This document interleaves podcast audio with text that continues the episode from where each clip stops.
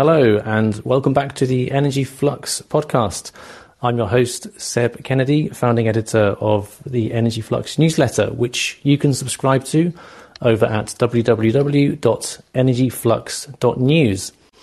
Um, it's my great pleasure to be joined this week by Laura Sandys, an ex member of parliament and the CEO of consultancy Challenging Ideas. Uh, Laura has an extensive CV in energy matters. She chairs the UK government's Energy Digitalisation Task Force and the Energy System Data Task Force within the UK government's Energy Systems Catapult initiative. And Laura is also non executive director at gas distribution network operator SGN. She's also an advocate of demand reduction policies to deliver a low carbon economy. Laura, welcome to the show. Seb, it's a great pleasure to be here with you and Energy Flux. So thank you. Brilliant. Well, Laura, um, you have done lots of work in energy, but um, the reason I brought you onto the show this week was to talk about a report that actually came out uh, a couple of years ago. Um, and uh, that report is the, uh, the Recosting Energy uh, report, which advocates for structural reforms of energy markets to enable cost effective pathways to achieving net zero emissions. Um, and uh, some people might be thinking, well, you know, how can this report be relevant today? Because it was written almost pre-pandemic. Um, it was certainly pre-war and pre-energy crisis. We had low and falling wholesale commodity prices. We had low interest rates, low inflation, and everything's been turned on its head since then. We've got this war in Ukraine, which is exacerbating an energy crisis that's been brewing since the global economy opened up and uh, and everything that happened since then that's tightened energy markets um, across UK, Europe, and the whole world. Um, but but this this sequence of events that has really squeezed energy consumers that's kind of cast fresh light onto the issue of the structural weaknesses in our energy markets, um, both in the UK and in other liberalised economies. Um, so I, am thinking that there, there's still uh, a great deal of relevance to be to be talking about structural reform and market reform at this time. Um, uh, so perhaps you can talk us through that report, recosting energy, um, yeah. the main thrust of it, and uh, and what makes it so important today. Well, in some ways, Seb, I mean, uh, you know, being very, very conscious of um, all the dreadful things that are going on from Ukraine to the cost of living, in in many ways, um, maybe recosting energy as a document is is more relevant, and that has become more relevant because of the, in many ways, the divergence between um, what renewables cost and what fossil fuels cost. But I think that fundamentally what we're talking about, what we've been trying to do over the past sort of 10, 15 years is to squeeze the renewables sector, which is a very different asset class to a fossil fuel commodity based um, asset. We've been trying to force the renewables to perform as if they were um, fossil fuels. And it's in many ways a very, very different asset class, as I said. So renewables is very capital intensive with potentially um, very low marginal cost of the actual um, commodity. And if you look back at other markets, so for example, data, um, in 1990, a terabyte of data was a million dollars, and today it's five cents. Now, I'm not pretending that um, electrons, this is mainly the electricity sector, that electrons are going to get um, drop that uh, to, to, to that level. But fundamentally, we are talking about marginal cost commodity from renewables. Whereas on the other hand, fossil fuels are much more a sort of commodity cost and a commodity play rather than a capital play. So if you're trying to ask both these different asset classes with their different cost bases to behave as if they were the same, you're going to end up with a distortion. So we're very keen to look at um, two key elements. One is how do we unlock that capital? And capital in a renewables world, world will not just sit in the North Sea, but it will sit on my roof, in my driveway, um, heating my home, and the fossil fuel sector. the other key point about our uh, recosting energy program was really around the uh, a new equality, and it's the equality between demand and supply. Um, as we go, f- f- firstly, actually, the physics tells us that demand and supply are equal. But in addition to that, um, we've got the real need. So wind and solar, they don't take price signals. They don't follow legislation. So when we're looking at balancing the system, um, as we get more and more renewables on board, demand will be where balancing happens. And we've got to ensure that we unlock that demand and we unlock the value of that demand to enable those assets to benefit um, from, in many ways, the balancing of the system. So those are sort of the two key components. The cost base is different and structure between supply and demand is much more equal going forward. Okay. Um, well, we've seen developments happening on the demand side. There, there is now participation or limited participation in, I think, the UK capacity market for some demand side response technologies. Um, is is that is that anywhere near enough? And are there obstacles to to demand side technologies participating in in balancing services and in the capacity market? Well, it is very, very recent that demand side um, assets have been really uh, unlocked. And um, I mean, they've been unlocked in a very, very small way. And that's n- nothing to say that the markets aren't trying to do this, but still, demand is a sort of Cinderella in the sector. And if we looked at the energy security paper, all of this was, you know, uh, my nuclear power station might be bigger than yours, or I've got more offshore wind, rather than saying, how are we going to balance the system and how are we going to unlock those demand actions? So I think ideas are shifting, but they're shifting slowly. The markets are very, still very designed around big assets. We're not really embracing in some ways um, the aggregators and allowing them to participate in a sort of cost effective and um, sort of streamlined way. So, I, I mean, I f- feel very strongly that I, I, know the ESO is doing a lot of work on, on trying to unlock this, but we're still in a large, um, big asset based system. But in addition, we haven't got as many um, companies that are actually aggregating the smaller demand side actions. I mean, I think I will call out one or two, but you know, so with Octopus's um, agile tariff, the Ohme charger, for example, is um, really ensuring participation for EV cars. There are some um, optimizers of, of heat pumps but this is still at very low scale. So we've really got to ramp that up, both from a retail market reform and from the structural market reform. Okay, so these are structural barriers to participation that you're you're describing here. So we need a regulatory response. Is, is that right? Yes, we need a, a, regulatory response, and certainly in recosting energy, we said that um, all sort of regulatory frameworks should start with flexibility first um, rather than generation first or um, sort of uh, reinforcement first. So we need to have, in many ways, change the merit order. We need to um, streamline, as I say, and make it easy to participate.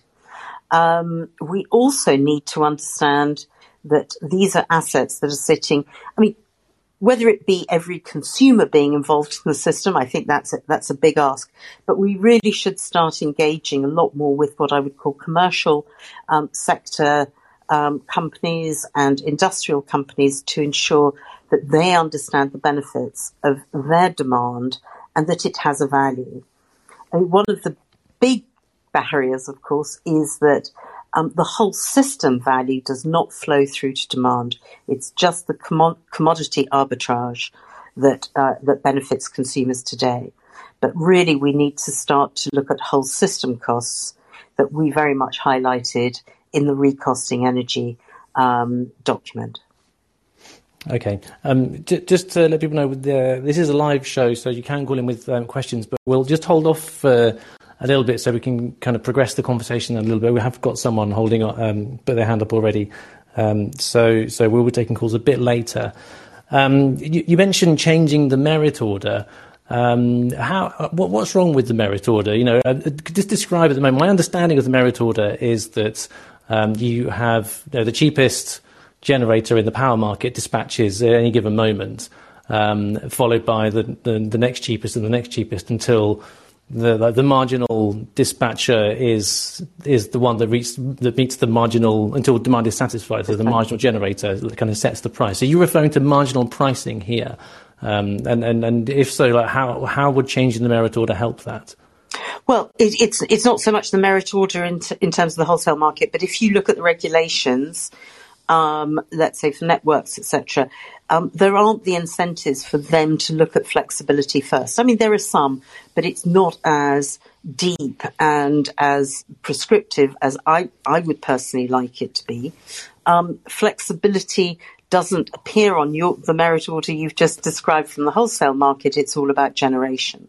So we've got to give um, demand side actions equality throughout the markets also in the, as you rightly say, the capacity market, um, and through regulation throughout. This is how we're going to optimize the system and in many ways create the competition between optimized demand and optimized supply rather than the system today, which is really a bit of a hose pipe that um, sort of sprays down towards consumers in a in a very linear way. Yeah, okay. Well, that, that actually leads on to my, my next question for you because um, when we've spoken previously, you've described to me the uh, the subscription model for energy retail, where consumers pay a fixed fee for system access, a bit like broadband, and the energy supplier is then incentivized to both help its customers reduce their consumption and apply pressure upstream to reduce the cost of supply, which would improve their profit margins as the intermediary. Um, and, and that sounds great, but, but I kind of look at the state of the market and I wonder, is there any chance of any utility implementing this kind of innovative business model, having just been through a, an extraordinary process of elimination of uh, innovative new suppliers from the market and with wholesale prices being where they are and the price cap putting a limit on them passing through costs? You know, how, how far are we from a position where we could even imagine that sort of thing being offered to, to, to energy consumers in the UK today? Well, I mean, you're absolutely right, Seb. Um, suppliers have gone through a, a very, very difficult time. And, um, but to be frank, what is interesting is that there are people who are offering services, but who do not want to become suppliers because of the uh, license agreements. And there are certain elements of that, obligations, but also um, the way it's structured and um, some some of the uh, requirements of the license actually prohibit them from doing it. So you've got a couple of companies, one social um, energy, another zero homes. These are companies who are offering both services and cost reduction as their proposition. The problem that we have at the heart of the supply market is that actually people only make money if they sell lots of energy. So if you change those incentives and and maybe you think about your your mobile phone um, market, right? So actually, my mobile phone provider is incentivized for me to use the least amount of data possible because I've got a service agreement with them, and that starts to drive them to optimize the system and to reduce costs right way through the system. They will then offer me, hopefully, with competition, um, a lower price as they've been able to lower the supply chain price. But I, I totally appreciate today we're not in a great place when it comes to the supply market. But personally, I'd like to see a lot more different companies coming into the market, whether that be um, EV leasing companies who could sell me um, an, an, an, EV car with 300 miles embedded in it. Um, I would like to see home services companies that would be able to, in many ways, take the energy component away from me and allow things like heat as a service to be delivered. this would in- certainly ensure optimization of the system and also much greater um, um, sort of visibility for me as a consumer of what I'm I'm shelling out. What do you mean by take the energy component away from me? So if I leased a car which had 300 miles embedded in it every week, in some ways I wouldn't be engaging with the energy component of it. It would be part of the system. Um, just think how we're communicating today. We're communicating through data packages. I, I mean, I know that I buy an iCloud subscription, right? But actually, I'm not really engaging with, with data. I'm not, pl- you know, watching the monitor or watching the meter uh, roll. And so what I'm doing is I'm getting an outcome, not a, um, in, in some ways, not an input. I'm not paying for an input. I'm paying for a service and for an outcome. Yeah, that, that is a different way of thinking about energy totally because right now everybody's glued to their smart meter in the UK, looking at the damn thing, clocking up and up and up because the price is going up every six months or perhaps more frequently, depending on what the mm-hmm. regulator decides to do. Um, it, it, seems like um, a total rewiring of, of this um, this kind of hosepipe system that, that you've described. Um, is there much kind of appetite within uh, within government, perhaps, or within those people who influence government, that, that this needs to happen? And uh, is it falling on? Uh, is it pushing on open door, or is it falling on deaf ears? Can you talk around the, the appetite for this at the moment here? Well, I, I tell you that the organisation that's been doing a lot of work in, in this area, particularly heat as a service, is uh, the Energy Systems Catapult um, through their Living Lab. They've actually been testing these these models, and they are very popular with consumers. Um, there is a real understanding that they can then take control, because at this moment, with both a lot of volatility but also lack of understanding, I mean We've had an energy system to date which has actually expected me to become a heating engineer. Well, I don't want to spend my time being a heating engineer. I want somebody else to, to, to take on those responsibilities. And so the business models that, that, that are working in the innovation space are service business models. Um, there's a lot now of data and consumer feedback because the Living Lab has lots of customers, real people experiencing these things, lots of positive feedback. And that is being fed into government. And I think there is a realization that coming out of this retail reform, we cannot land back in the same place with just an adjusted price cap or with you know, a couple of, of better terms and conditions, I think customers and having previously been a politician, um, I think voters will want to experience something different and see that there has been a fundamental change. I mean, w- one of the things that I learned um, when I represented um, East Kent, which included Margate and Ramsgate, the average wage there was sixteen and a half thousand pounds a year. And the reason why the energy bill was the toxic bill, I mean, super toxic, was because it was probably the only bill that families who were on very tight budgets, who were super smart consumers, had no control over and didn't know what was in that envelope or in that email before they opened it.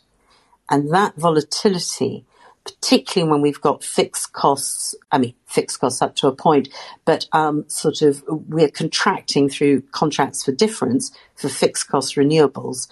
We really need to start to take as much volatility out of the system as possible. Yeah. Um, well, that, that issue about um, uh, yeah affordability and uh, kind of medium low incomes that's that's really relevant today. But it, but also it, it, it kind of it, it, touches on a point that you the the the, the market uh, the the report raises, which is this idea of for the few and not the many, um, and that um, that decarbonisation has at times been a kind of regressive wealth transfer from the kind of lower income households to, to, to, to, those that can actually afford to shoulder the burden.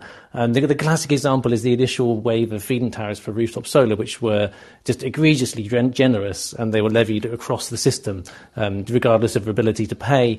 And I worry that we're seeing the same thing with um, some of the, the, the, kind of incentives for um, for EV charging, which are smart charging at, at, at times of the day when electricity is very very low. And so, if you can afford afford forty thousand pounds or fifty thousand pounds for for a lovely new shiny EV, then you get free fuel. But if you're stuck with your old banger, uh, you know, with your old Lada or whatever, filling up at the petrol station, you're getting absolutely fleeced. So, how do we avoid any sort of complex system change from resulting in these regressive wealth transfers?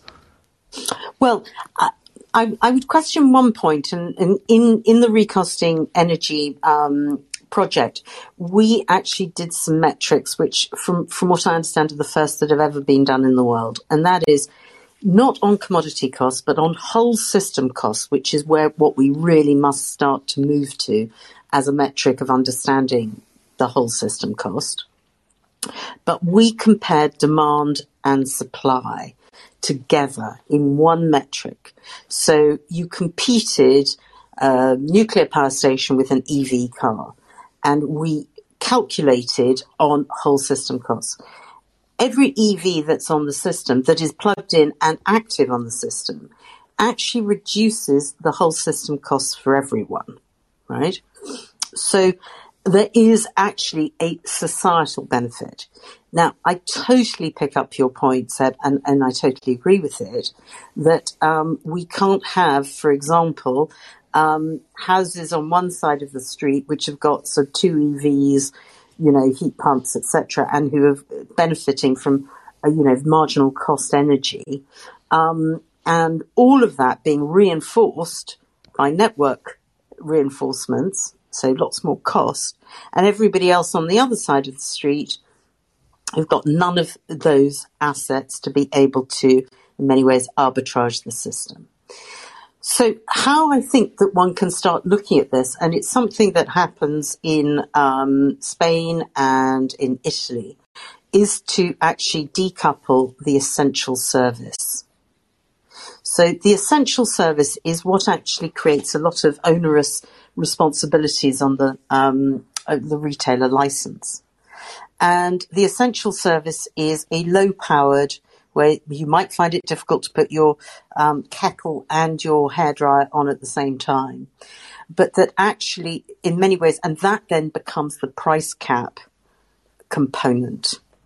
And then on top of that, you have your premium services like your top up on your data or whatever, which is if you do have your two EV cars, that will be adding some system costs and that can be reflected in a premium charge rather than the essential service. But it still doesn't take away from the fact that EVs participating on the system will actually reduce whole system costs for everybody. Interesting. Okay. Um, let's um, let's open it up. Uh, there's uh, TJ has been waiting for a while to ask a question. I'm just going to bring TJ in. Uh, be sure to unmute yourself if you're there. TJ, you're up. Well, thanks to you both. Um, I would probably agree to say the energy markets are broken. It seems like to me, it, the energy market tries to operate like a private enterprise, um, but it has some artificial market mechanics going on too. I guess my question as a consumer why doesn't the consumer have a choice to purchase their electricity using different generation methods? Well, I mean, I think we should have choices. Um, you should also have choices on how you purchase your energy. Do you want a vanilla as we do today, or do you want it embedded in a service? Um, or is it a whole home services contract that, that covers everything that you need from your broadband inclusive? Is it embedded in assets? So I absolutely think, firstly, we need to have a lot more consumer choice and we need to break open this very vanilla one size fits all um, retail market. Then what you want to buy in terms of obviously I suspect you're referring to renewables um, versus fossil fuels. I mean, there are tariffs out there that are purported to be 100% uh, renewables. It's actually probably in the whole market impossible for uh, for that to be achieved. Um, but you do need to consider those companies that actually are really, really dedicated. I would say Good Energy is probably at the forefront of that. But one of the other things, TJ, that you sort of maybe raise, and that is maybe I'd like to buy it from my neighbour who's got the um, the PV. Maybe um, I would like to buy it from a sort of community um, energy system that I, I will then help manage in terms of, of demand and supply and balancing. So I think that what we need is a lot more diversity of, of offerings, um, both on the supply and the demand side. And we need to, in, in many ways, um, both liberate it um, in terms of choice, but also make sure that the consumer protection is in place. Um, you're also right, TJ, that it is sort of half totally an open market, and on the other hand, it's got all sorts of other distortions, such as capacity markets and um, other markets that are actually deterministic rather than um, free flowing. Does that answer your question, or do you want to come back? In some ways, yeah. I guess I wanted to be more specific about that. So, as a as a customer, right, as as technology advances and we get a larger share portfolio, being uh, different providers, different generation methods, we should see a reduction in price. But that's not happening. We see a rise in energy costs despite the advances yep. of technology and more options. And so that's the artificial market mechanic I was speaking about. So, as a consumer, we should have a choice then if we're if we indeed are operating in a private market uh, we should have a choice as to which method we prefer. And so with cheaper fossil fuel generation whether that's coal or natural gas at a cheaper cost to the customer you should be able to select that option maybe versus paying more for a uh, s- solar or, or, or wind or a, um, a, different form of renewables right? That obviously is, is, is much more expensive to produce per kilowatt hour. So as consumers the market should allow those consumers to make that choice, and the market should follow that consumer-driven model. I would I would think.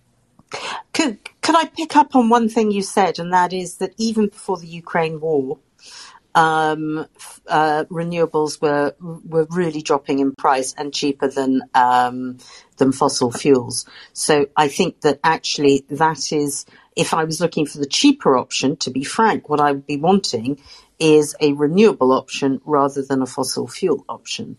Um, I, I, mean, I'm totally pro lots of choice, um, but fundamentally, firstly, we do need to decarbonize our energy system. Secondly, I think that in a decarbonized, in a fully decarbonized energy system, um, we will be able to benefit from low marginal costs of the commodity. Now, the system costs will go up so that's where this whole system costing really has to be um, accommodated for. Um, and I, I'm I'm absolutely not a not against lots of choice. Um, but however, I would say that if I was looking for the cheaper option, I wouldn't be looking for the fossil fuel option. Well, it's my understanding too. The price per kilowatt figure for renewables, they're not rolling in, and they're not um, accounting for the fact of all the billions of dollars in public taxpayer investment as well. So what we're about 15 or 20 years into the renewable sector, but we kind of forget about all the investment the taxpayers have made in order to get them there. Okay. Um, I would love to also then talk about the amount of tax breaks that the oil and gas sector has had as well. I mean, I, I think, you know, we, we can argue those points um, indefinitely, probably, but I would say that uh, the oil and gas sector has, has had its quota of um, of good lift up from from government. Yeah, fair enough. It's a really great point, Laura, too, and and I recognize that. I guess my big question is, as a consumer, right? We're seeing and, commodities across the board, uh, and a lot of this is driven by speculation and trading uh, that's not yep. attached to supply and demand, which is another issue itself. But yes. my big question is, is it's really in everyone's best interest for the cost of energy to be reduced, and it's going the opposite direction. And as we see technologies, right, more expensive technologies continuing to drive the price in the opposite direction of traditional market mechanics, um, how is that beneficial to the consumer, to the average individual, and then to the individual that can probably least afford a rise? Well, I think I think there are two things here. Number one is we have these um, green levies that are put onto um, all energy bills, right? Well, electricity bills. And actually, what I would do is I would take those off and put them into general taxation because um, they are historical. Um, they're they're you know quite significant on the bill, and actually, I do believe in investment in technologies to bring them to uh, market parity, which actually which renewables most certainly are now. Um, I think that if you start to look at cheapest options, um, you will find that um, that solar and onshore wind are significantly less expensive than oil and gas. And so, if I could make those choices, I mean, I would look to decouple um, fossil fuels from renewables. And actually, fossil fuels, uh, renewables have in many ways a much more established fixed price. And if you think we have sort of nationalized the price of renewables through contracts for difference, so I have total visibility of that price. What is unfortunate is, of course, the fossil fuel price is what's making, what's determining the overall price for me. And that is where the volatility is. And what I also say, TJ, is certainly having worked and, and lived in an area where average wages were really, really low, um, it's actually more to do with volatility than it is actual price. If people had more fixed price um, energy, they would actually have a reference point from which they could then invest in energy efficiency. But with volatility, it's impossible to find the price point by which your energy efficiency becomes um, calculable and therefore valuable. And so, as our needs continue to, to increase, right? Um, you know, the, the average per person consumption of, of kilowatt hours is, is up. So we're consuming more energy than ever. I think as the developed, uh, underdeveloped world will continue to get developed, we'll see a rise in that. So in any removal from the production system will drive higher prices, will it not? What do you mean the production system? So in the production system, if we're going to uh, prioritize renewables, right, and, and shut down plants, natural gas plants, fossil plants, whatever, that reduction will cause a, a, a, reduction in supply, right, and will thus drive prices. So I, I, guess what I'm saying is, is if we're moving more towards the fixed cost, more technology, more renewable model, why is the price per kilowatt increasing? It should be going the opposite direction. It, it it should because, but the problem is, is the price. The price is fixed by the fossil fuels, not by the renewables. Um, yeah, TJ, um, can I just ask uh, where where are you calling in from? Are you in the UK or stateside? United States. Okay, um, because uh, certainly in the in the UK, it's probably worth talking a bit about the contract for difference system, which we have for new build wind farms now, and there's a strike price. And when the wholesale power price rises above the strike price, then the renewable generator actually pays back to the supplier the difference. Hence the name, the contract for difference. Um, the, the strike price originally was set much higher than the kind of trailing average wholesale power price, and it was a top up. So it was an incentive um, to invest because um, that gave the investor like uh, visibility of uh, you know and a guarantee that they get above the wholesale power price. But as wholesale power prices have gone up, because of the rising cost of fossil fuels.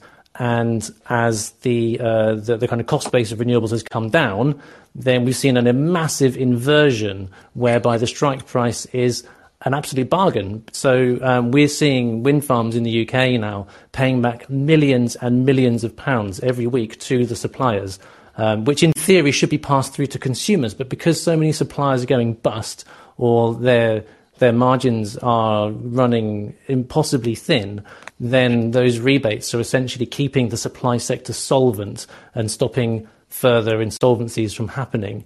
Um, what we are burdened with is um, this kind of legacy um, uh, uh, uh, subsidy system called the renewables obligation, which was just a top up on the wholesale power price. So the first few waves of wind farms are still getting these renewable obligation certificates that are worth um, you know, many millions of pounds, um, and they don't respond to wholesale price signals. So yeah, we're, we're the part of the levy that is on that is driving up um, the the price that consumers pay is. Um, uh, is a function of old subsidy regimes that don't respond to the wholesale power price. But I think that smarter regulation and greater use of the CFD, as, as well as what Laura mentioned, putting some of those legacy costs like the renewables obligation onto taxation um, then I think you would see some of those system cost burdens being taken away from the poorest households and uh, and kind of being put onto a more progressive charging regime such as such as taxation. Such a great point, Seb. Thank you so much, and thanks to you both. I mean, really fascinating conversation. No worries. Th- thanks for your call, TJ. Um, thanks, TJ. Uh, uh, and Laura, on, on, that point about decoupling, um, hmm. we, have talked about this, where the, you know the, the, the marginal gas-fired generator sets the price for all the generators in the market, even those with no fuel costs, like wind and solar, um, and very low costs, like like nuclear power. Um, uh, is, are you are you seeing uh, much much appetite for a review of how, how that system works? Um, because um, it's it's very pertinent that, that you, that, you know you have a system designed to set prices um, based on a marginal molecule, which is you know, the most expensive molecule there is. It's the natural gas molecule, which which fuels the gas-fired generators, and that this this then kind of sends this kind of enormous invisible subsidy to generators that are, they're able to access um, and uh, and uh, redeem the wholesale power price. Um, this is like the pay as clear model, where um, yeah. when the market clears at a certain price, everybody gets paid that price. Um, I mean, I, am not I'm not particularly close to government circles, but I, I imagine you, you, are a little bit more than me. So, like, you know, it's like something al- alternative, like pay as bid. So if you get if, you, if, a, if a generator gets paid what they bid into the wholesale power market, then they, well, that's what they get paid rather than the gas-fired generator price. Is there any kind of alternative model being I mean, explored at the moment? I think that I think there are some some different models. I mean, there are some people who are very very committed to the wholesale market as it is today, and feel that um, those peak prices, the clearing price, actually incentivize everybody to, um, in some ways, reduce their consumption. But I'm not totally convinced. I'm more interested in what's been developed by um, the Oxford Energy Institute, which I think is interesting, which has got um, two different markets. One is energy as generated. So that's energy that comes in at three o'clock in the morning, which can be captured by storage storage options, can be captured by um, EV cars, can be captured um, by hydrogen electrolysis, um, and so that becomes the very cheap energy. And then the premium energy is the energy as you need it on demand. So whenever you want it. And my analogy for this is the difference between being a milk farmer, i.e., just producing milk, um, and being a cheesemaker, i.e., adding value to that milk to create a premium product.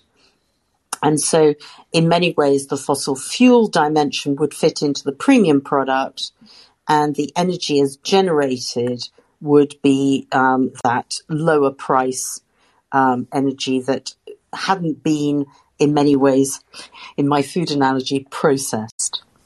And milk goes off more quickly than cheese. Exactly. So you have to. There's a parallel there, isn't there? With... Okay. So you, you you you have to drink it, you know, uh, in a reasonable time, but you need refrigeration, which of course is an analogy to storage. Right. But the cheese is like a commodity that can be stored. It doesn't, you know, last a bit longer without refrigeration. So so it's yes. like, you know, kind of uh, I don't know, pumped uh, pumped air storage yes. system, or or just holding the fuel is as in like in hydrogen form or something like that. Absolutely. So it's what I would call processed energy rather than raw commodity. I, I, can see the marketing guys having a field day with this when the utilities finally start marketing, you know, your milk. milk electrons and cheese electrons. It's going to be great. Why not? A bit more creativity would be good for the market. Yeah, yeah, it would. Um, uh, well, let, us let's, let's hope that the, the market becomes more benign at some point. Because I go back to the point I made earlier, which is that, that we had a lot of innovation when markets were benign and uh, the, the, the, kind of the doors were, were thrown open, and, and, a lot of innovative suppliers came in with, with new ideas and new business models. And we've seen so many of them exit the market. Um, yeah. I think there's a point to be made here about resiliency because that's that's been the missing ingredient, and that's the big regulatory um, missing piece, if you like, the regulatory failing, frankly, that we saw from Ofgem, the regulator here, that um, that really kind of failed to ensure resiliency um, as it opened up the floodgates to to competition. So um, perhaps just before we close off, um, Laura, speak a bit about resiliency in the system, how this kind of all singing, all dancing, um, milk and cheese based system, which sounds brilliant. Um, how how do we ensure that it's also resilient and doesn't go all well, stinky like off milk? oh my god, we're really going there. Um, so I, I, I, mean, one of the things that I mean, government is looking at the retail reform, and one of the things they must achieve is um, resilient, successful retail businesses, right? And so we ended up in this really bad vortex around switching. That switching was um, the only way to make competition work. Actually, what we did was we didn't actually either expect or allow companies to invest in their customers.